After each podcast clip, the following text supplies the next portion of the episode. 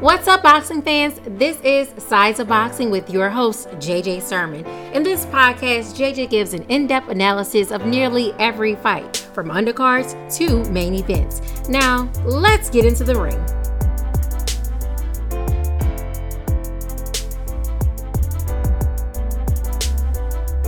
What's up, what's up, what's up, boxing fans? So, on this episode, we're going to talk about Erislandy Lara and his uh, great decision win over Ramon Alvarez. We're going to talk about Money the fourth surprising loss, as well as Jamontay Clark uh, versus Sebastian Fundora. And I'm going to get into some breaking news of the week that included Jarrett Hurd and Julian Williams, as well as Shakur Stevenson. So, let's get started. All right, so the first fight I want to talk about is the Jamontay Clark versus Sebastian Fundora fight. Jamontay Clark came into this fight 14 and 1 with 7 KOs, and Sebastian Fundora came into this fight 13 and 0 with 9 KOs. This fight was for the junior middleweight division, which is the 154 pound division. Sebastian uh, and Jamontay Clark were two up and coming fighters who wanted to prove to the boxing world that they were ready for eventual title fights. So this fight was very important. Uh, one thing that I want to that stood out in this fight when I watched it was Sebastian Fundora is six five and a half, and Jamontay Clark was only around like six two, which is tall as well. But Sebastian had a clear height advantage, being six five and a half. Jamontay was a fighter who uses the ring, who moves around. Uh, I don't like when people say run around unless they literally are like running around the ring, like and not trying to get hit and not throwing anything back. But Jamontay was moving around the ring very well, and they both southpaws. Uh, Sebastian was coming forward a lot. Um, they both southpaws, like I mentioned before. They they and they was throwing them shots. So usually how the fight was going is that Sebastian would come forward, and then uh, Jamontay would counter. He would counter a lot with that left hand, left hook, and he would hit him right square on the face um, on the chin, and then it would it would just kind of be back and forth. So every now and then Sebastian would come back and he would hit uh, Jamontay with some good shots coming forward, but also Jamontay did a very good job of moving around, never staying in the same spot. Uh, he was trying his best to get out the uh, the ropes. He would try to pivot out of it. So he did a lot of good things. And for the most part, I felt like when the decision came, decision was a draw. However, I felt Jamontay edged it just by a little bit due to the way that he was controlling uh, the ring and the way that he was countering a lot of uh, Sebastian's shots. I understand Sebastian is the fighter that was kind of the favorite in this fight, but in my opinion, when I watched the fight, I felt like Jamontay kind of pulled it off. But I would like to see a rematch as well. I just think uh, Sebastian, I know he has a slimmer frame, but I mean, I feel like he should move up. He's so tall to be in this division. So that's all I pretty much had to say about this fight. It was a good matchup for both of these fighters. I just look forward to, like I said, seeing them again for a rematch, or both of them just going their own ways and fighting other great competitors. But um, nonetheless, this was this was a really good fight.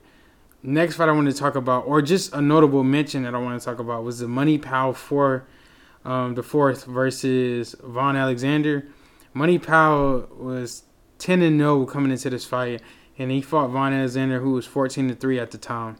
Now, this was kind of a step up fight for Money Powell, who was undefeated, who was doing very well, knocking people out. He was kind of getting his name out there for just beating fighters. And what happened was he lost to a majority decision to Vaughn Alexander um, this past Saturday. And that was a shocker to a lot of people because it's kind of like um, the Floyd Mayweather effect. If you get a loss, man, it just hurts you so bad, and just people just write you off, and I just don't get it at times because it's kind of like how else are some people supposed to learn? Not everyone does the same thing. Not everyone's going to, and not everyone is. Not every boxer is going to be undefeated. Not every boxer is going to just just clean slate, win gold Olympic, go all the way, and don't lose for 20 years doesn't happen like that. When and I think a good thing about if you do lose is you always can rematch. If you felt like you won this fight, you can always get a try to or try to get a rematch and prove to yourself that you were a better fighter. And I know Lennox Lewis did things like that. Anthony Joshua right now is about to fight Andy Ruiz again. It's just a part of boxing, man, to and Jermell Charlo versus Tony Harrison, like he's getting his rematch. Like if you lose, man, it's not the end of the world if you can just bounce back and prove that you really was supposed to win the first time. And that's what all I gotta say about for the most part this fight. I just feel like Money Powell, if he's really a great fighter, which I still kind of believe that he can still become a great fighter, he definitely needs to uh, get back to the drawing board, see what he did wrong in this fight, try to get a rematch, or just fight other competitors and then eventually get back to Vaughn Alexander and fight him and beat him, and then continue on his path towards eventually getting to a title fight. So that's all I got to say about that fight, man. I just uh, hope Money Powell uh, learns from this lesson and just keep pushing forward, pick his head up, and then keep fighting, man, and keep trying to improve. And now I want to get into the last fight I want to mention today, uh, which is the Erislandy Lara versus Ramon Alvarez. So, uh, Erislandy Lara came into the fight 26 2 and 3, and Ramon Alvarez came into the fight 28 7 and 3. So, this was for the vacant WBA regular light middleweight uh, title, which is the 154 pound uh, division. Uh, this fight right here was uh, just pretty much a one-sided affair, man. Uh, Eris Erislandy Lara. Let's just get. I'm just gonna get straight into the beginning. Before this fight even happened, Ramon Alvarez came in four pounds overweight, and he blew up once the fight happened. I remember they were saying he was over like at 175, I think, when they when they started the fight. So he came in big. And I don't know what was going on. Uh, Ramon Alvarez and his team tried to say that it was a super scale. Scale was off. Um, and but I doubt it. I just think he just came in overweight. He wasn't that focused for this fight. And when the fight happened, uh, Erislandy Lara uh, just dominated, man. The, the as soon as the first round was coming to a close, he started taking over. Second round came, he just hit him with some great left left uh, left hook shots. It just hit him right on the chin. He just fell over into the ropes. I think he started getting like a four or five combination punch and pushed him to the ropes, or made him fly into the ropes. Then the, the ref called it a knockdown. And then once he uh, he he stood up because um, the rope saved him, but when he got up and uh, after he did the uh, the count, the referee did the count. As soon as he let them back fight again, pretty much Erislandy Lara just dominated and just just kept throwing nice shots that he just didn't see coming. And it was just sad, man, because this is a fight I think Ramon, this should be Ramon Alvarez's last fight. He is Canelo's brother, but this is this got to be his last fight. And I really respect. I know you gotta, uh, you, you probably, you know, boxers gotta think about their families, gotta think about how they can continue to provide. And I know that can be a big decision on retirement. However, he doesn't need to take any more punishment like he did um, in this fight, especially in the second round, getting knocked out. And he came in overweight. It was just a, a bad combination of things in which you can kind of just assess and see that Ramon should probably like call it quits when it comes to boxing. And Erislandy Lara um, just continue to, to keep pushing himself, man. Now he improved to 27 and 2 and 3. I think he looked very comfortable in the ring. He looked very good. I think he should now move on to uh, a good opponent. I know he called out Canelo Alvarez, his brother, Ramon Alvarez brother, um, for a rematch because he felt like he won the first fight. And I don't know if Canelo is going to do it because Canelo holds all the cards. So whatever he says is going to happen is going to happen. But yeah, man, and that's all I really have to say, man. I do think uh, Ramon Alvarez uh, is a is was a great fighter, man, and I just continue want to just put some uh, respect towards his name because I don't want to bash any boxers that don't live up to the expectations that we as boxing fans uh, might have had towards the fighter.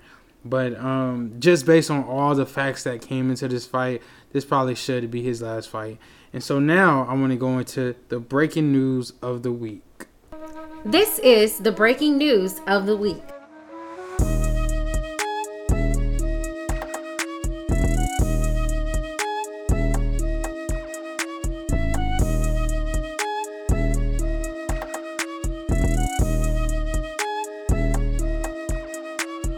Now, for the breaking news of the week, I want to get into two stories that I found this week, which is very important. Jarrett Hurd withdraws from the Julian Williams rematch, which was huge, huge, huge because they were supposed to fight in December. Jarrett Hurd lost to Julian Williams earlier this year. Um, and it was a clear upset because everyone pretty much felt like Jarrett Hurd was going to win this fight and continue to move on. Julian Williams upset him and did a fantastic job beating him at his own game, beating Jarrett Hurd at his own game by going into the trenches. Julian Williams pushed uh, Jarrett Hurd. He got a knockdown in the early round. I think it was like the second round of that fight, and he did all he needed to do to win this fight, man, win that fight, and and J- Julian Williams did it. And so the rematch was supposed to happen so that Jarrett Hurd can win his belts back, but he decided to withdraw. He did exercise a rematch clause, but ended up not even wanting to do it anyway. And a few reasons that I believe, or people were saying uh, in the boxing community, and multiple reports mentioned that Jarrett Hurd uh, was essentially maybe having trouble making the weight because it was times in uh, previous fights where he mentioned in interviews that he was at 185 and he would just drop all the way down to 154, which is a very difficult thing. And uh, Julian Williams also uh, demanded a 90 day VADA testing before uh, the fight because now he's the A side, and the standard is usually 60 days before the fights.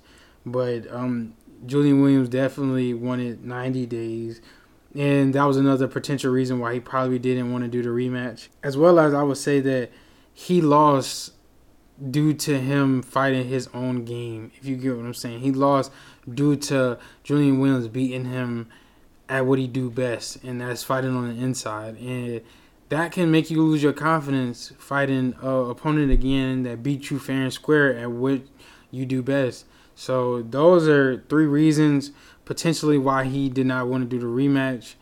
Uh, now Julian Williams has to fight somebody in order um, to just keep his belts, and the, the obvious person he probably should fight is Erislandy Lara. That's the person who just won against Ramon Alvarez, who has the v- the WBA uh, regular uh, light middleweight title, and it's just a good fight to make in December. Um, it, it just makes all sense for that to happen. I don't really see somebody else he can fight, but that's all I got for that news. And let's move on to the next one. The next one is Shakur Stevenson, Joet Gonzalez have reached an agreement. So now they're going to fight October 26th uh, for the vacant 126 pound WBO featherweight title, which is a huge deal. Um, so this is Shakur Stevenson title fight and this is going to be a, a groundbreaking event um, on ESPN. Shakur Stevenson is 12 and 0, got seven KOs versus Joet Gonzalez, who has 23, who's 20, 23 and 0, and he has 14 KOs. This is definitely a huge fight. It's going to determine a lot for the future of boxing. So I just want to, uh, I just definitely want to mention that in the news. They also agreed to do VADA testing, which is great uh, VADA testing does a great job of picking up on the fighters are using drugs. So I'm glad that they both agreed to do that. And that's all I pretty much have for this episode. And this concludes this episode of Sides of Boxing. I want to thank each and every one of you for listening all the way to the end. It's greatly appreciated. Be sure to like, subscribe, and leave a positive rating if possible. And be sure to tell a friend and tell a friend because if they're a boxing fan, this is the a podcast to listen to, and I'm going to continue to give you all great content week in and week out. So, God bless.